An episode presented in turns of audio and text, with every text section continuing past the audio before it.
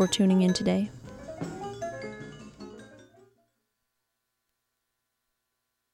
You are listening to WCBN FM Ann Arbor. Glad to be with you. Hi, this is George Saunders. This is Charles Baxter. I'm T. Hetzel, and today in the studio we have Andrea Barrett. This is Gary Snyder. I'm Nami Mun. This is Richard Price. Listen to Living Writers Wednesdays on WCBN FM Ann Arbor. Eastern Standard Time. Conversation, and that's fine. We'll have fun.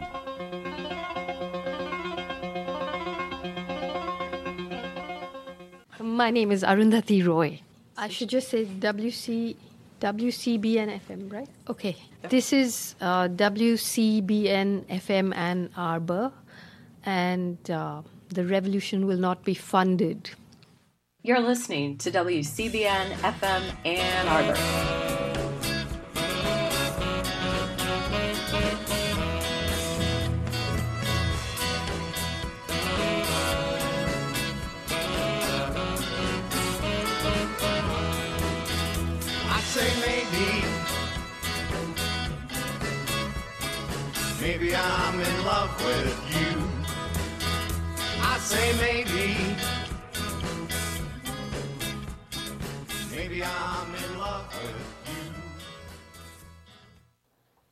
Good afternoon. You've got Living Writers. I'm T. Hetzel, and today on the program, Jericho Brown joins me. Jericho, welcome. Hi, hi T. Thank you so much for having me. It's Aw. nice. It's nice to be here. It's- It's great to it's great to talk to you. We're talking via Zoom, and this is the week you're here at Michigan for the Zell Visiting Writers series. Yeah. And yeah, I hope it's a good week. You've got the talk ahead, and maybe speaking with students too.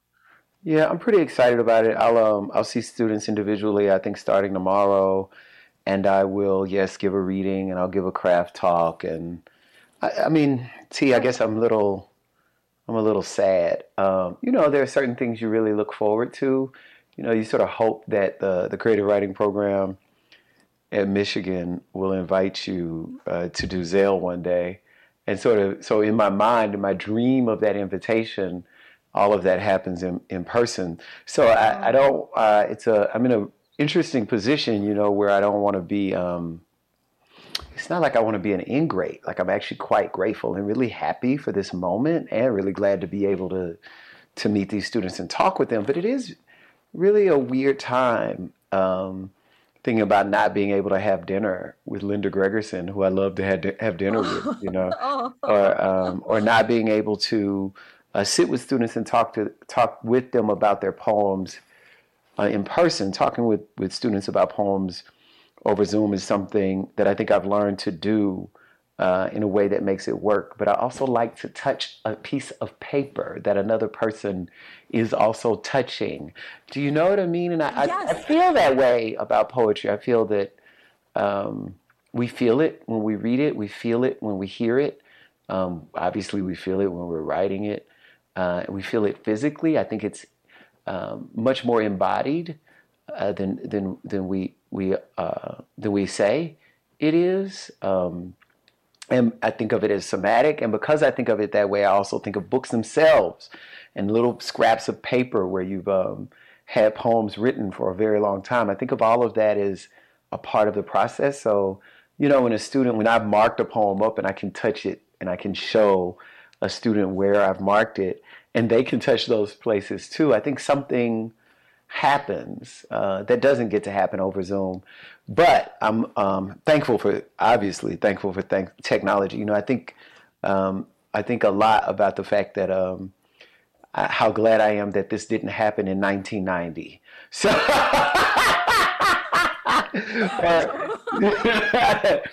um, we would have been in big trouble. You know what I mean? So yeah, yeah. yeah, yeah. What would we have been doing? Well, I think I mean I think the federal governments and um, generally many many not all but many state governments had very poor response uh, to this pandemic, and uh, one of the wonderful things about it being uh, uh, 2020, I think, is that though too many people died, I think less people died if uh, we would have been under the same kind of government influence uh, before technology. Uh, because of technology, I think we were able to get the word out about things Yes. even without Yes. um, help from federal and state governments in the way that it should have been. Um, yeah, Yeah, completely. Yeah, thank goodness for technology. yeah, Although part of it is like wearing us down as well, of course, but it's also connecting us, like doing the job of that. Otherwise, we yeah, Yeah. I, I'm thankful to get this chance to to talk with you today. yeah. and- It's and to great. hear- Yeah. and to hear how you are too like how can you um us in where are you speaking to us from are you in atlanta right now uh, Yeah. Emory, or where where are you jericho Yeah, I live in unincorporated DeKalb County, um, on the line between DeKalb County and uh, Fulton County. Fulton County is where Atlanta, Georgia is. I teach at Emory University.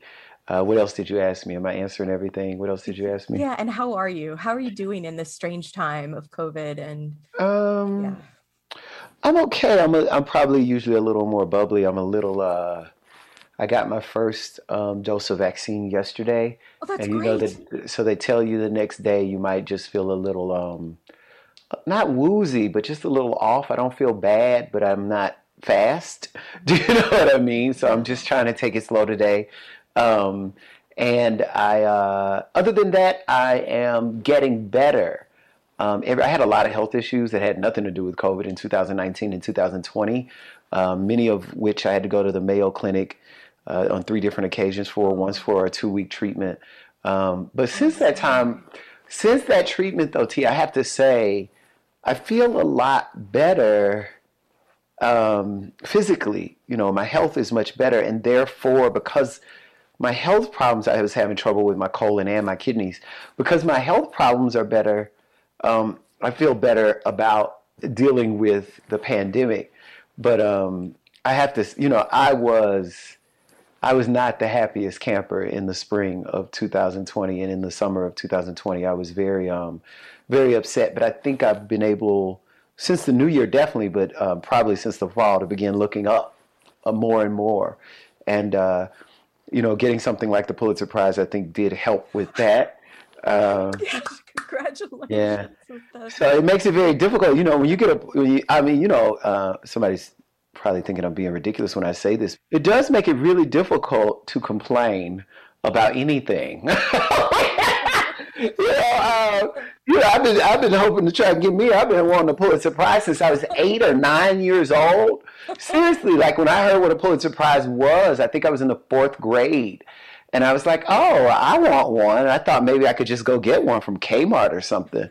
So now, totally, blue light special I'd be, right, I'd be right there with you yeah. So now that I now that I have that, I'm really uh, I'm pleased. But it also throws everything else into a kind of contrast, so that um, so that when thing when I get down about things, I'm like, well, Jericho, this is what you wanted.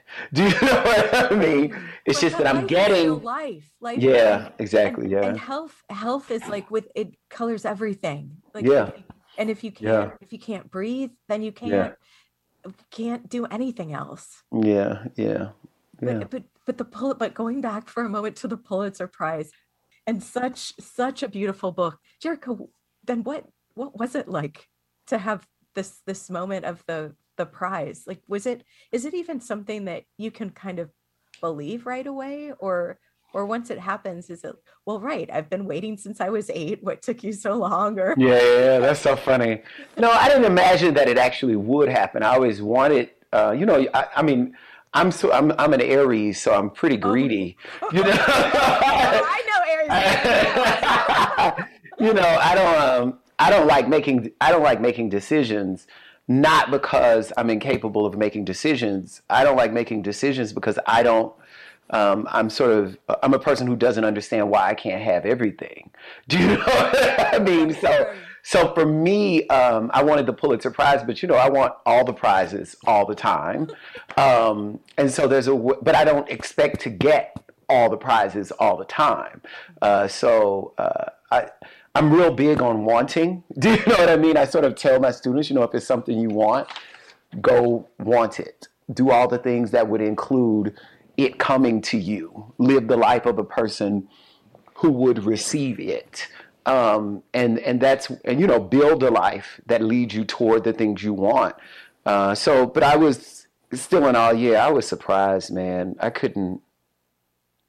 I mean, I was really, I was really very surprised. Um, I think I'm still a little surprised. Uh, and just really grateful, and uh, you know, I'm glad for any recognition this book or, or books before this. I'm, I'm really happy for any recognition they get. When I was first writing poems, um, you know, I'm a black queer poet. T. The um, and I live in a landscape where recognition for my writing. Uh, it just when I first started writing poems, no one really imagined that we would live in a, a landscape where a literary landscape where where black writers, particularly queer black writers, would be recognized in the ways that they have recently. Um, and uh, even the ways that they have recently, uh, if we look at how the numbers really shake out, even the ways that they have recently still turns out to look a little shady to me. But, um, not but, enough. Not yeah, enough. not enough. Yeah, but um, but you know, me having me having the award isn't something I expected because you know my dream, and I you know I sort of hold to this. My dream was always to have a book because if I had a book, then I was a poet and I had proof of being a poet because I had a book that I could hold up to say. And everything else, as we say in Louisiana, was lagniappe, you know, the second book, the third book, or any prize or award or recognition.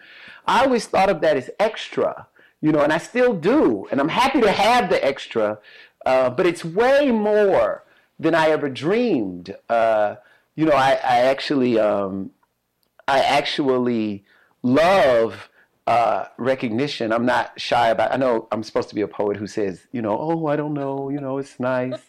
Uh, but I, you know, I'm pretty honest about that. I like it when people say nice things about my poems. Um, I like it when people say nice things about my shoes. Do you know what I mean? So, and I take all. I'm happy to have all that, and I'm I'm happy to give it too. You know, I want to say nice things about people's poems. I want to be a conduit through which um, recognition is made for other people. I want to say nice things about people's shoes.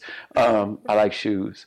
Anyway, so so so yeah, it was it was really surprising, um, but I also felt prepared for it, um, just because I had been on what some people thought of as a grueling tour, but I had been on tour for this book for like a year by the time uh, the Pulitzer announcement was made, I was actually called off a tour because of the pandemic.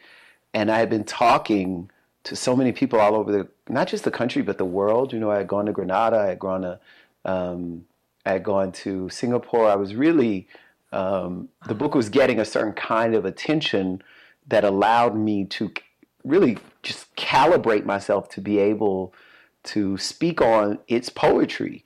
Um, and obviously, you know, I got a degree and stuff. I got a couple degrees in the stuff, three actually, when you think about it. So, so I can always talk about poetry. So I was ready, you know, and um, prepared. And I think that's, and I'm grateful for that. That I, you know, I had things to say when people were asking me questions about about my work and about poetry in general. How long was the tradition in the making, Jericho, for you? Because you started writing this after being very ill with a flu right? Yeah. Oh my God. Yeah. Well, actually, I started writing it before then. I mean, the tradition is an interesting book uh, when we think about timeline. My last book before the tradition came out, uh, the tradition is my third book. My first book came out in 2008. My second book in 2014, I believe, maybe 15. The New Testament. The New, yeah, New my, Testament. my first book is Please. My second book is The New Testament a title my mother's still angry about. And um, um, and and yeah, this book came out in so that last book I think it was 2014. It might have been 15, but I think it was 14. And then this book came out in 2020, and um, which means the last book must have been 15. So the New Testament comes out in 2015. Um, the tradition came out in 2020. So I guess that looks like it took me took me five years to write it, right? But the oldest line in the tradition uh, is from something like 1999, because um, I don't throw anything away. So uh, one of the things, there are two different things that, well, maybe three actually, things that were happening in the writing of the, this book. One thing is sort of the obvious thing that I think happens to all of us and that is that I was uh, very steadily writing poems that one day I knew would end up in a book if I ever made another book. Um, and that was happening when it happened. I write all the time. I mean, I write every day, but that doesn't mean I have a poem every day.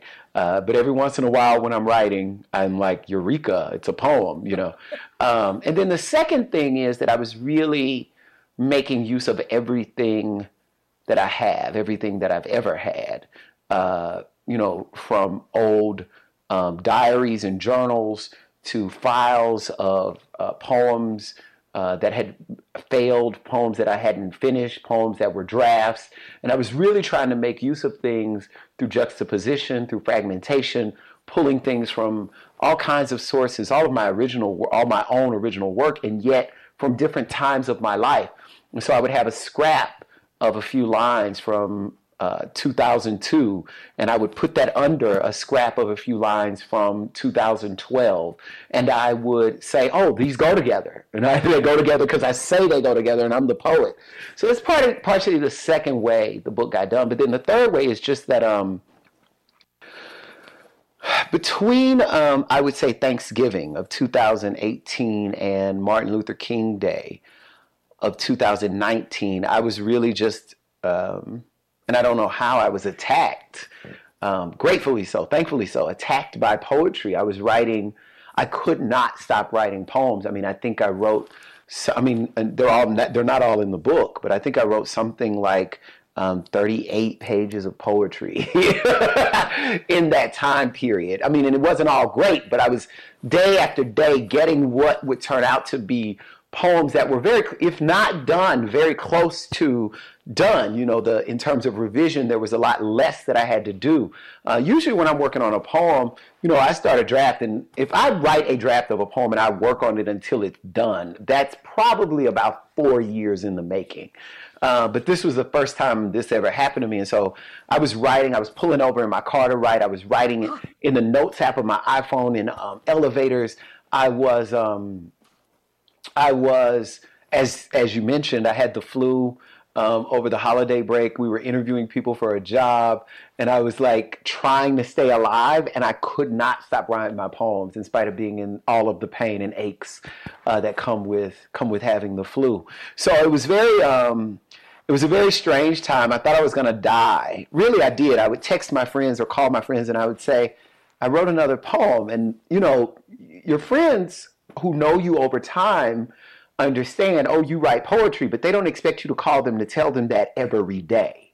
And uh, my friend Michael Shewmaker, my friend Malachi Black, my friend Michael Dumanis, who read my work, you know, as I'm writing, I would call them on the phone or I would send them an email with a poem, and they're like, well, when did you write this one? I was like, today. I'd say today. And they'd say, there's no way you wrote this poem today, Jericho. You know, but that's what was happening. And I was just, um, it was the most exhilarating time of my life um, and I, uh, after it was done, you know, when things started slowing down again, I was also kind of grateful for that. Uh, but as things began slowing down, that's when I was working on the dupl. By the time things were slowing down, that that sort of fevered uh, spell of writing that I was under began to slow down. By that time, I had started writing the duplexes, which is a new form that I created. Um, that's that's now in the book, and that form I invented uh, were the those were the final poems that I, I wrote for the book. When you were talking about this like i love that being attacked by poetry and this this feverishness. With that i guess i just feel like there's so many things to ask about that. You know and maybe part of it is the eeyore in me. Did you ever worry okay hold on i've got a couple of questions here. The, the first thing was anything different that you knew kind of opened you into this volcano of making right was there anything that was aligned because there's like you said you you you know you write every day like you come to the poems every day you come mm-hmm. to the mm-hmm. part of the practice right but was there anything else that had shifted to open into this feverishness of the poem yeah, I think there were a few things. I think chiefly, um, I think the major thing is that I had a new set of art um, that I had been exposed to and that I could make use of in my own brain factory, even though I didn't know I was making use of it toward poetry. So, for instance, um, the tradition could not have been written if the film Moonlight hadn't come out before. The tradition could not have been written if the book Citizen had not come out before. Um, uh, the tradition could not have been written if I hadn't, you know, and you know, when I think about where I'm from, this is actually a really big deal to me. But uh, if I hadn't gone to the Biennale in Italy and saw all of the wonderful visual art that I saw from all over the world while I was there, and discovered so many of the artists that I discovered.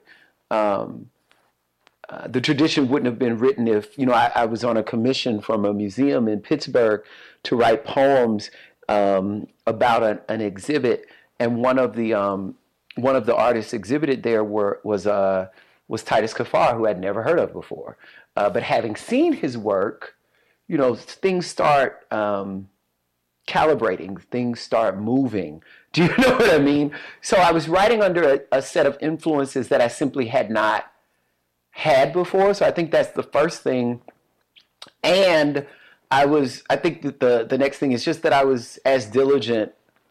Um, I was trying to be diligent. You know, sometimes I fall off, but I'm pretty diligent about getting some reading done every day, getting some writing done every day, and about prayer and meditation. I have to say, when I start talking about this, uh, people want to turn the station. So I'm sorry to do that to your show, but yeah, you know, I, I have to it. bring it on. you know, um, I think I was learning at that point in my life just more about what it would mean for me to be a spiritual being on earth. And so I was praying every day and I was reading something that was, um, that, you know, some people might think of as hokey, but that I was thinking of as inspirational. You know, I was reading Michael Bernard Beckwith and Ernest Holmes, um, you know, along with reading poems. I was reading a lot of poems that I've read a thousand, you know, I was reading, I remember reading Paradise Lost. You know, I read Paradise Lost um, at least once a year, I guess. Uh, I look at it, right? Um, reading The Third Life of Grange Copeland. I've been reading The Third Life of Grange Copeland every year since I was 19 years old. Um, so doing that kind of thing, I think, puts you in a position where you're open. Uh, and if you're practicing, then you have no no choice but to do the thing. I mean, there's also, let me add to that, there's also that you walk around, or I, let me be clear, I walk around with feelings about the world in which I live, right? I walk around with feelings about my family, feelings about um, the government, feelings about what it's like to be a citizen in this nation, feelings about my own personal experiences with and relationship to police in this nation. Um, and then to, to feel that is one thing, and then to see those things sort of acted out and um, broadcast over social media and over television is another, because then this thing that is in my head becomes me built in another person that I see being murdered in front of me via somebody's uh, cell phone camera. Do you do you know what I'm saying? Um, and so that kind of thing, and uh, not that I wasn't aware that those things happened, uh, I think the thing is being face to face with them changes uh, the calling on me to write about them in a more direct way. Uh, you know, it's sort of one thing to talk about uh, police violence it's another thing to talk about the fact that I really think of this book as a pastoral book. You know, this book has um, birds and trees and rabbits and grass and gardens and uh, many, many, many kinds of flowers. Um, and uh, and my original intention when I was writing was really to write this sort of book for the natural world. Something else I feel strongly about, and something else uh, I think I've inherited uh, in my ancestry, my family. They've all been people who work the land. Uh, and because of that, I wanted to write about that. Uh, but of course, I know more about that now that it's always coming to me, you know, via Twitter, via television, via uh, other modes of social media, and via my personal relationships. It's one thing uh, to read about what's going on. Um, as it relates to how we are destroying our planet. It is another thing to be personal friends with people who care about this thing and are activists uh, in that effort. And then suddenly, you know, my mind starts switching like, well, how do I become an activist in that effort? Um, and one way that I'm not going to be an activist is organizing a march because y'all will go in the wrong direction. I got a bad sense of direction. You don't want me to do that kind of organizing.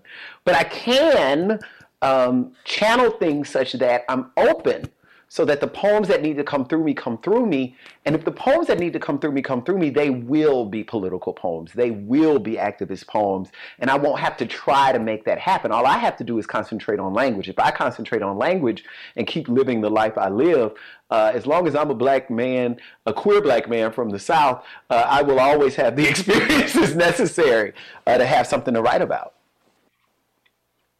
It also occurs to me as I listen to you, this is your your this is your way of being. Like this is this is how you are. Like maybe maybe the prayer and meditation isn't as big of a chunk today as it was a few months ago, or maybe it is. The things that you're doing are all the same. I wonder after a fever like that of poems, do you worry that what if the because you want the fever to return, right? Yeah, yeah.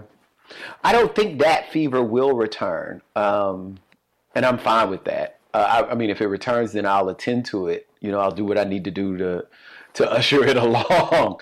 Um, but everyone, you know, I've written three books, which is not a lot of books, um, uh, considering the fact that you know the people I admire most they have more than three books, right? Uh, but but I've written three books, and and all three of them were written in very very different ways.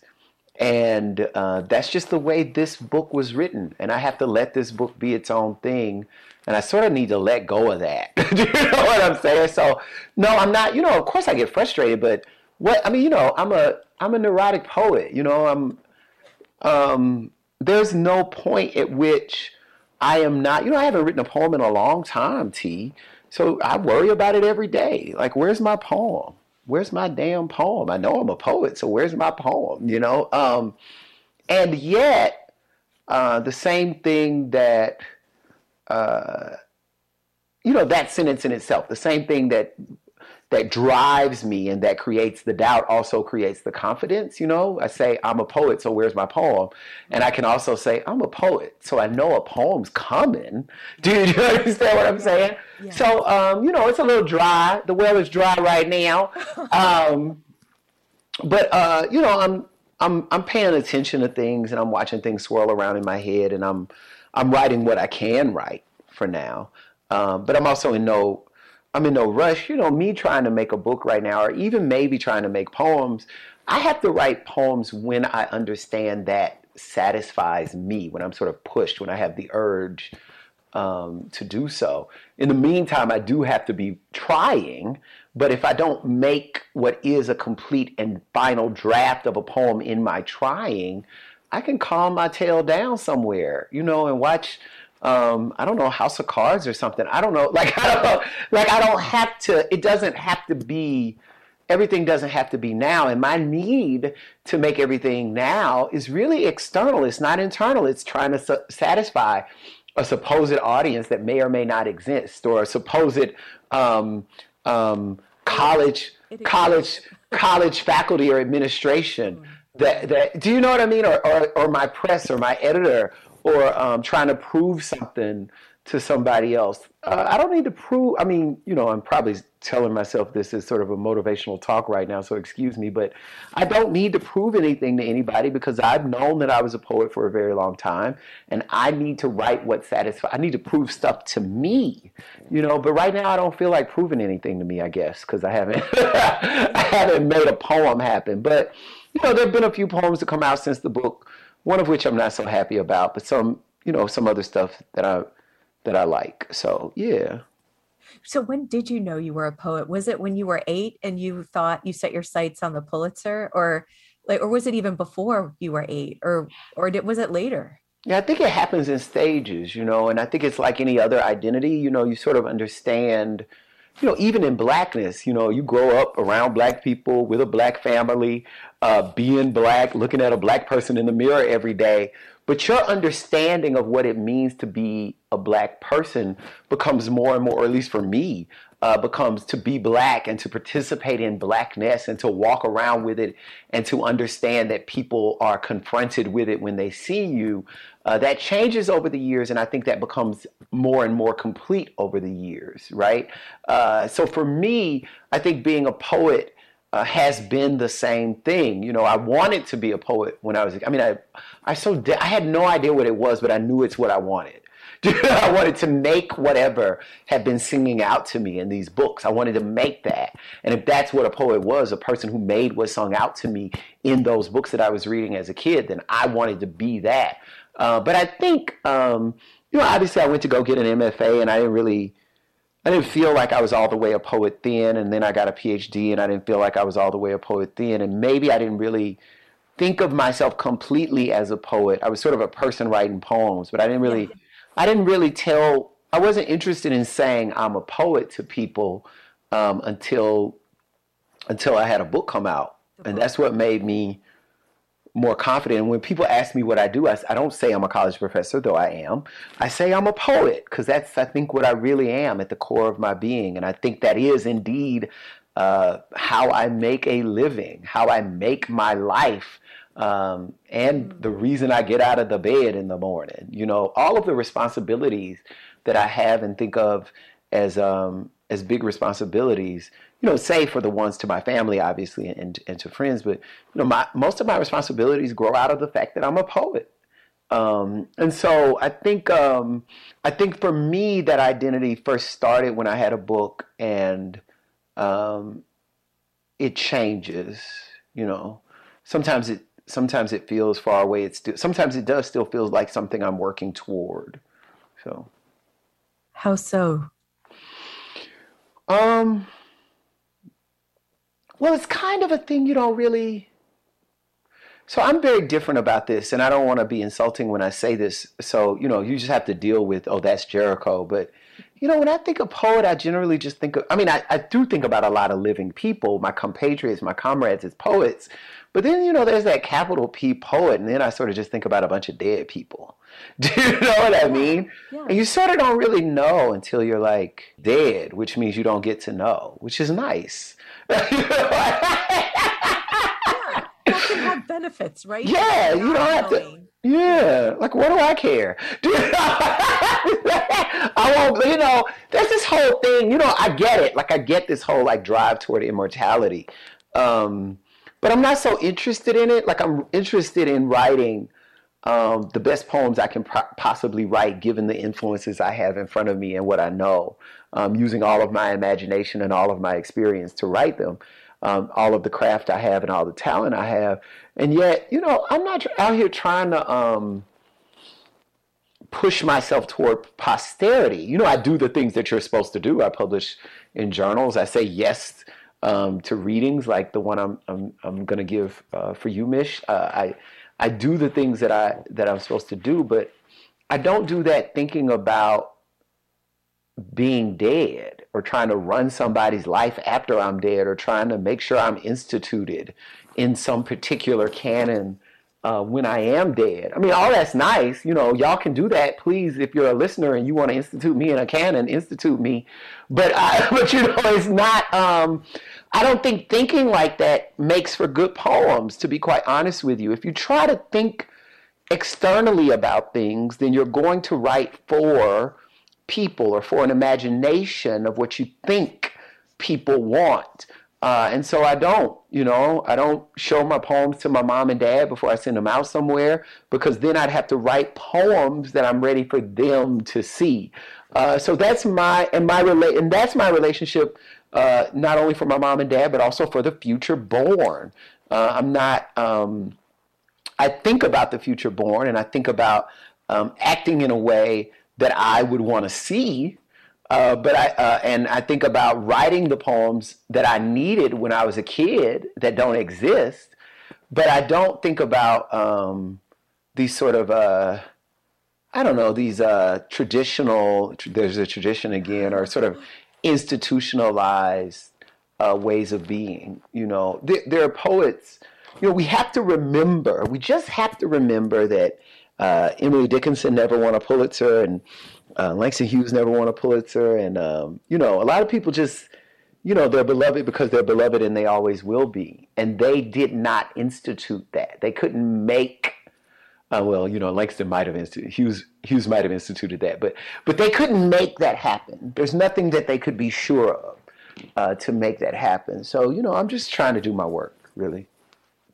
Yeah, it's about the poems. Yeah, yeah. But you know, poems touch things. You know, yes, about the poems, but you know, your poems are going to go out and touch things. You just don't get to manage what they touch. Oh, right. So I am not interested in separating my poems from familial activity. I'm not interested in se- separating them from political activity. I'm not interested in separating them for erotic activity. If somebody reads my poem And because they read my poem, they decide to go on and give it up to the guy that they've been seeing that they haven't given it up to yet. Good for them and good for the poem. Do you know what I'm saying? Um, bullet points got shared a lot yesterday. Uh, a poem I wrote called Bullet Points got shared a lot. I, I noticed on social media yesterday uh, because of two reasons. Reason number one, it was the anniversary of the murder of Ahmaud Arbery, and reason number two, a verdict came down about the uh, the cops who murdered. Um, uh, Dan, who murdered in a in, who tortured and murdered um, uh, Daniel Prude, and and so those kinds of things I can't plan when I'm writing my poems. I can't plan that my poems are going to be used for that. As a matter of fact, it makes me when I see. Um, I'm sorry, I get a little emotional thinking about it. When I see, um, you know, when I'm scrolling through social media and bullet points comes up, I get scared because I know somebody's getting gotten murdered. Do you know what I'm saying? Um, so I was really proud of the poem when I wrote it, and now I'm like, Lord, I've never. I don't mind reading it, but I, when it comes to me, I understand how it's being used in the world. Um, but I couldn't have planned for that. I mean, and it's definitely not. I mean, if I would give that poem, I mean, and I loved writing that poem. I remember the experience of writing that poem. I would give that experience up if it means that I could have the lives back. Although I don't know those people. You know, I would love those people to be able to live. Do you understand what I'm saying? Yeah. Um, and I would give the poem, I would give it back to whatever ether it came from. Do you know what I mean? Yeah. So, um, um, but you know, I wouldn't give um, I wouldn't give the poems that inspire people to make love back. I want everybody to. yeah, yeah, no, no, no. I wouldn't give those back. You know, I had somebody years ago. This was a very long time ago. Send me this email about um, his relationship with his son, and he was sending me this email because of having read my first book, and I'll never forget. Uh, I'll never forget T that feeling that I had written a book because that's what satisfied me. And that book, without me doing anything to make it happen, had done something in somebody's life. Of course, I want that for my poems. But if I try to manage that, if I try to administer that, then I will be busy trying to control the planet instead of writing my damn poems. Right, right. And they wouldn't be they wouldn't be real. They wouldn't have all the qualities that you talked about that Mm-mm. are in them. And and it struck me that part of the your way of making at this one point was to make use of you said that a couple of mm-hmm. times mm-hmm. like like from things the first line from 1999 mm-hmm. like to, mm-hmm. to make use of this what mm. where did that come from like that diaries journals like yeah how did you know that there was something yeah i've kept journals since i was a kid a really little kid um it became clear to me. I probably first found out that you could keep something like a diary or a journal just by watching TV when I was a kid, probably something like the Brady Bunch. That seems about right. Because oh. uh, there weren't other people in my family who had them. But, um, and I didn't really have diaries per se. Like, I didn't have official books that said diary on them. I just had spiral notebooks. And um, I decided I was going to write down whatever I thought or what write down whatever happened in that day in those little spiral notebooks, uh, big spiral notebooks actually that I had. And uh, I found that it was this wonderful way of escaping my home life while living in the house. You know, if your parents see you, or at that time, if my parents saw me writing in a notebook, they would leave me alone because they imagined two things. One, that I must have been smart, like, oh, he's right. He's six or seven or eight, and he's just writing and sitting there. Wow. Do you know what I mean? Um, and you know, parents like it when their kids are exhibiting things that make their kids look smart, and they also like it when their kids are occupied. So I was occupied. I wasn't, you know, beating anybody up or getting beat up or um, climbing any trees and falling out of them. Uh, I was, you know, I was doing all that too. But I was also, I was also, uh, but in that moment when my parents would see me writing, they would think he's smart and he's occupied, and therefore uh, we're going to leave him alone. So it didn't matter if I was writing really horrible things about them. Um, I was. It was also coping a way of coping when because when you're little nobody wants to hear your voice exactly exactly and i was really um it was this weird thing where I felt like, oh, it's okay for me to say what I feel. as long as I write it down. That's a beautiful thing. And that became the law for me. Like I understood very young that there was a language of chatter, you know, with somebody you don't know in front of you or behind you in the grocery store line. There was a language between people who were in love. There was language among family. There was language with my friends at school or in the neighborhood. Um, but that when you write, that was somehow language that you could not put in any of those other places. And so um, writing became for me the place where I could put the things that I otherwise would not say. And did you was it a place of discovering what those things like finding out what you would say Um, in the in the writing itself in the act of writing I think in the act of writing, it really just uh, it really just became a place where I could do two things. One, I could see what I said. So having said something, I would I, I had to, because it was there. I could look back at it, and I would think about myself in a different way. Um, because I could begin to think about myself as a character, um, and I would say things, and I, you know, I would try to, yeah, I, I would write something down and I would try to make it different in my life or avoid it happening again because I had written it down and that helped me remember that it ha- happened, I guess. Um, and then I think the other thing, the other thing that it did is that it taught me to write. Like it taught me what it was like to make a sentence, um, but that a sentence that would only be to me. So, you know, I was learning in school how to write, but I think I was learning in those journals what sentences were, what fragments were, when a fragment was, you know, for some reason when I was writing in those notebooks that, you know, when I was eight and I was, I mean, this is probably that neurosis again though, you know, they all have commas and semicolons and colons. Do you know what I mean? Yeah. so like, like Collins when you were eight yeah, well, you know, when you first learn what a semicolon is, you can't stop using it. I was just, I was just throwing them everywhere. You know what I mean?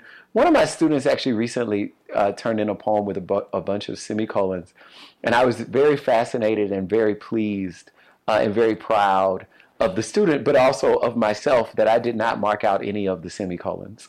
So exactly somehow or another, the semicolons are working in that poem. Yeah. Jericho would you mind reading from the tradition is there Oh. a poem that you want Well, to since I think bullet points came up, so I'll read bullet points uh, since it came up in the conversation. Bullet points. I will not shoot myself in the head, and I will not shoot myself in the back, and I will not hang myself with a trash bag. And if I do, I promise you, I will not do it in a police car while handcuffed, or in the jail cell of a town I only know the name of because I have to drive through it to get home. Yes, I may be at risk, but I promise you, I trust the maggots who live beneath the floorboards of my house to do what they must to any carcass more than I trust an officer of the law of the land to shut my eyes like a man of God might, or to cover me with a sheet so clean my mother could have used it to tuck me in. When I kill me, I will do it the same way most Americans do. I promise you, cigarette smoke, or a piece of meat on which I choke, or so broke I freeze in one of these winters we keep calling worst.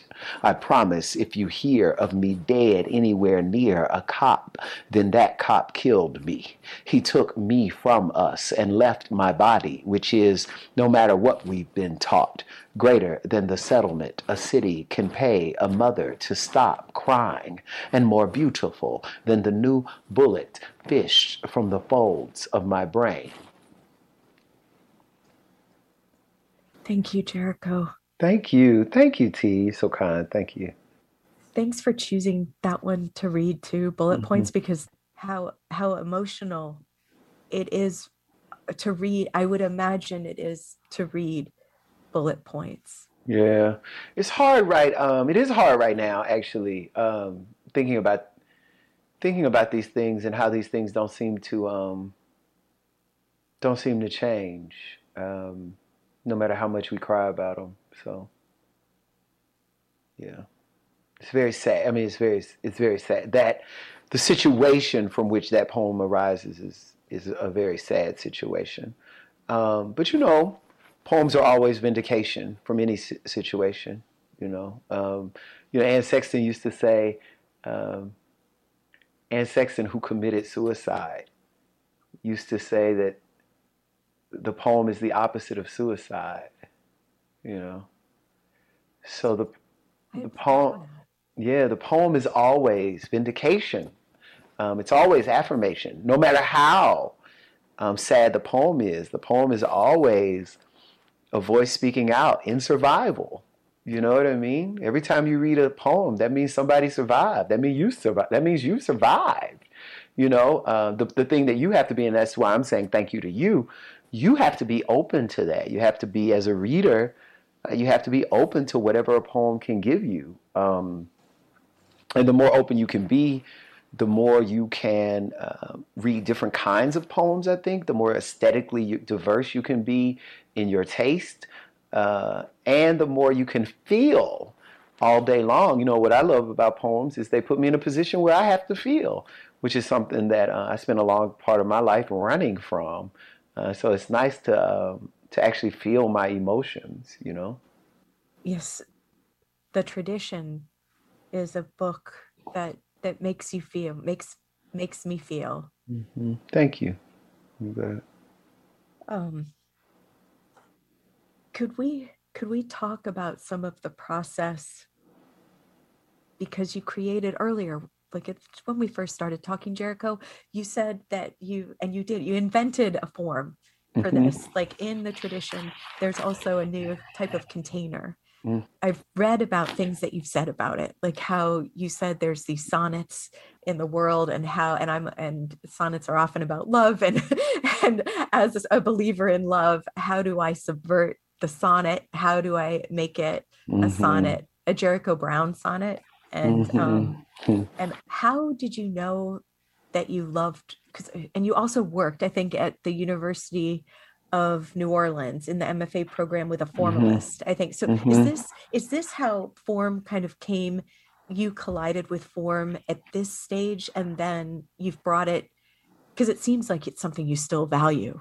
That, that's yep. in, yeah, about language and form. Yeah, you know, well, um, the, the the first thing I think is that my my my education as a poet sort of began I mean, maybe this is the case still for everyone's education as a poet, although I'm not so sure. There are still um, in this world more formal poems than there are free verse poems. I mean, uh, there still has not been a, enough time of free verse to pass where, uh, you know, the formal poems still win. Uh, if we, you know, the, the formal poems reign supreme. I mean, free verse doesn't really uh, become a thing until the middle of the 19th century, you know, or so. You know what I mean? So I mean that's and that's the beginning of it, you know. Right. So it's it's it's not even a thing then. That's like like let's try and see if we can make it a thing, right? So um, in the United States, at least, the beginning of it. Um, maybe maybe it's different in France. Uh, at, at, any rate, um, the the way I think about the way I think about form, I think it just has to do with the fact that most of the poems I come to poetry very differently from how most people might come to poetry now who are in my particular demographic. Like I don't, you know, there was no slam when I was a kid reading poetry. If there was spoken word, which there must have been spoken word, like there must have been open mic nights still, even when I was a kid. But I was a kid. It's not like I was going to them. Do you know what I mean? So, um, so I come to poetry from the library and from school, and all the poems that were in the library and all the poems that were at school. I mean, there were way more formal poems than there were free verse poems. I mean, the free verse poet that I think I was first. Um, that I think, I mean, the real person who I saw writing free verse poems uh, that I was first exposed to would have been Rita Dove, you know, and that was probably the fifth grade. So before that, you know, so that's 10 years of poems. And I just want to say, oh, but that's not true because um, I would have. I would have known Maya Angelou's poems, and I would have known Nikki Giovanni's poems, and I would have known those poems from church. Black poets are always being read in black churches across the country. Um, black churches are places where young people don't always get to be shy. Uh, you know, there's this expectation that you'll get up and recite something at some point. Did and you so, Did you all the time, all the time. There was always a reason to be in front of people at church, and my parents were very active in our church, so there was insistence that their children be active as well. Um, so, but I became aware of poems, understanding that there were formal poems and understanding that there were free verse poems. So I think maybe there was just something in me that was naturally unafraid. Like now, I think people are people because of free verse, people have this idea that it's okay to be afraid of formal poems, which is weird. Do you know what I mean? Like, oh, that's strange or that's hard or that's difficult. Where I didn't. I just thought those were all poems, and they all came to me at the same time. So I don't have this big um, delineation between that which is formal or that which is free verse. I think I'm a poet, and I'd like to try it all. Um, you know, one of the things I'd really like to do is write a book length poem. You know, I'd like to try it all. I'd like to do all of the things that I can possibly do as a poet. I'd like to do more things that I could possibly do as a writer. I'd love to um, get a play out there. I wrote a play, but I'd like to like see it, acted out. You know, um, I'd like to write a memoir. I'd like to write uh, a more fully researched book. I'd like to write fiction if I could ever um, sit down for long enough and not get bored with myself uh, and tell a story directly, right? Um, you know, so there's a lot that I would write a short story. I would love to do um, all types of things. Me making my so yeah, I learned form from Kay Murphy and from John Gery when I was a student, or how to write in form. I took classes where we had to write formal poems when I was their student at the University of New Orleans, um, and they were just great teachers. I always say that I'm. Um, not necessarily a formal poem, poet, although her first book has a lot of form in it. You know, I had all of, uh, I, I always joke that I had all of Louise Glück's students as my teacher. So she's sort of my grand teacher. She's my grandmama teacher somehow. Um, but, uh, you know, because Kay Murphy, Kay, Kay Murphy had been Louise Glück's student. And then later when I was getting my PhD, Claudia Rankine was my teacher. And, and, and Claudia had been um, Louise Glück's student as well. At any rate, um, Yeah, so she is your grandmother teacher. yeah, exactly, exactly. So, um, so you know, like I'd like to think that my students are, are her great grands, but anyway. So, um, so, uh, but at any rate, what, what was important, what was important to me, I think, because I like formal poems, I get excited about them, um, and I get excited about their music. You know, part of what I love about formal poems is that they have a music. Um, and I get excited about that music. And I think what I really wanted to do uh, when I was inventing the duplex is to add to that, to contribute to a new kind of a music. Uh, but I wanted to contribute in a way that played directly toward what I already knew about form. And so that's why it is a, a kind of um, amalgamation of the sonnet, the ghazal, and the blues poem. Um, I really wanted to take these different facets of various forms, and in so doing, take different facets of myself and put them together and see what I could get. And the duplexes were all written um, around the same time because they were sort of a project where I was really, uh, which is not like me. You know, I'm usually writing the poem that's in front of me because that's where I am in the Word document. Um, but I really sat down and decided um, that I was going to finally fill out with words, with lines, this form that had been swimming swimming around in my head. So the duplexes are are poems that were written um, based on a form that I didn't know would work. Uh, I had been thinking about uh, the duplex as a form like, oh, I would start here and I would end here and I would repeat here and in the middle this would have. I was thinking, oh, maybe the words will end the same, maybe they won't.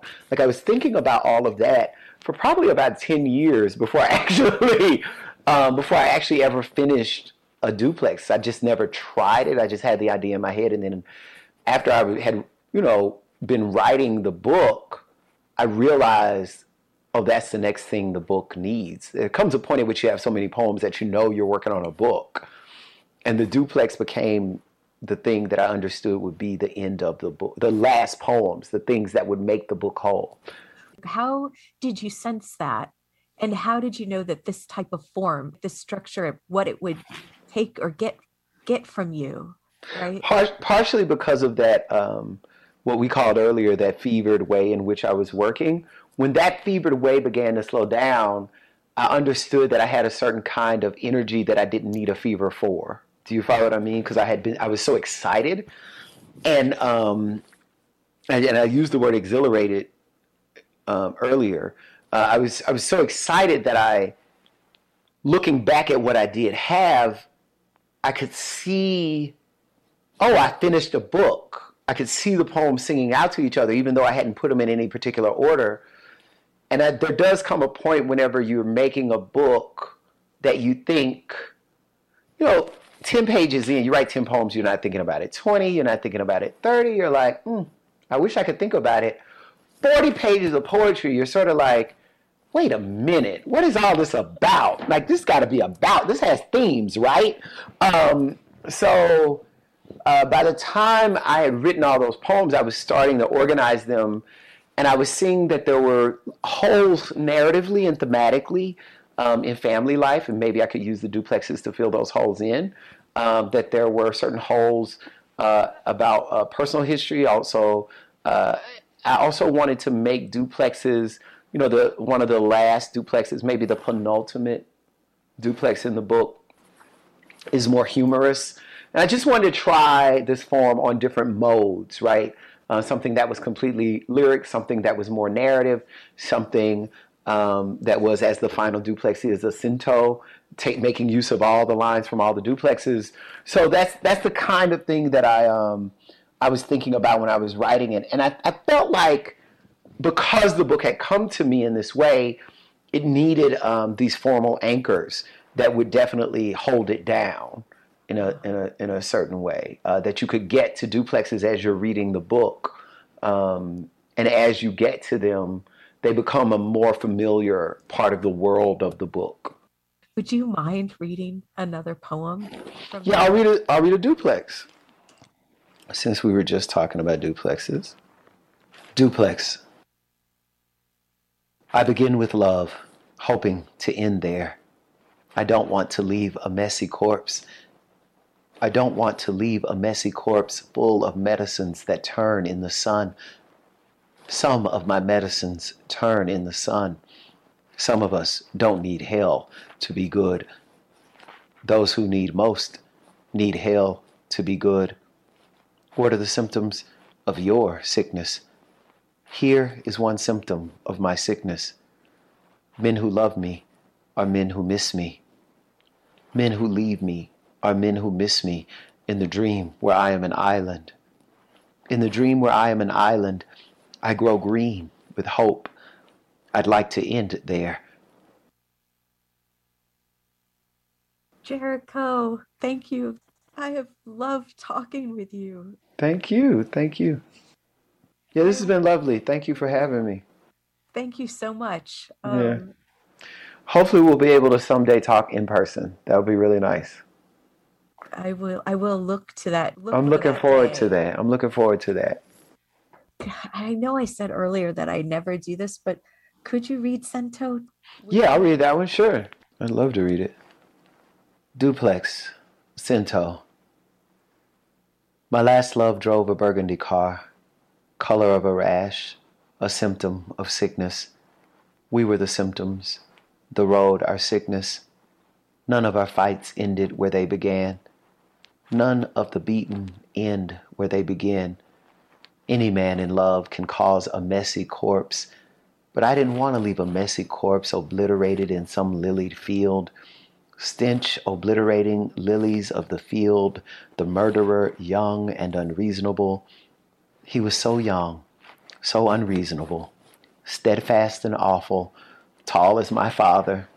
Steadfast and awful, my tall father was my first love. He drove a burgundy car. Thank you, Jericho. Thank you. Thank you so much. Thanks for having me. Today on Living Writers, Jericho Brown. I'm T. Hetzel. Until next time.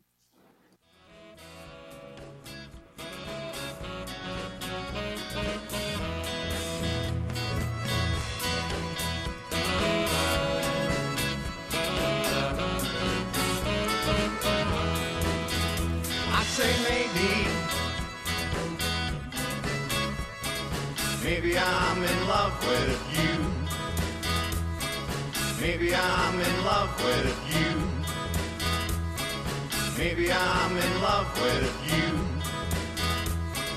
Maybe I'm in love with you. I say maybe. Maybe I'm in love with you. This is Noam Chomsky. You are listening to WCBN FM Ann Arbor. Glad to be with you. This is Gary Snyder. Listen to Living Writers Wednesdays on WCBN FM Ann Arbor.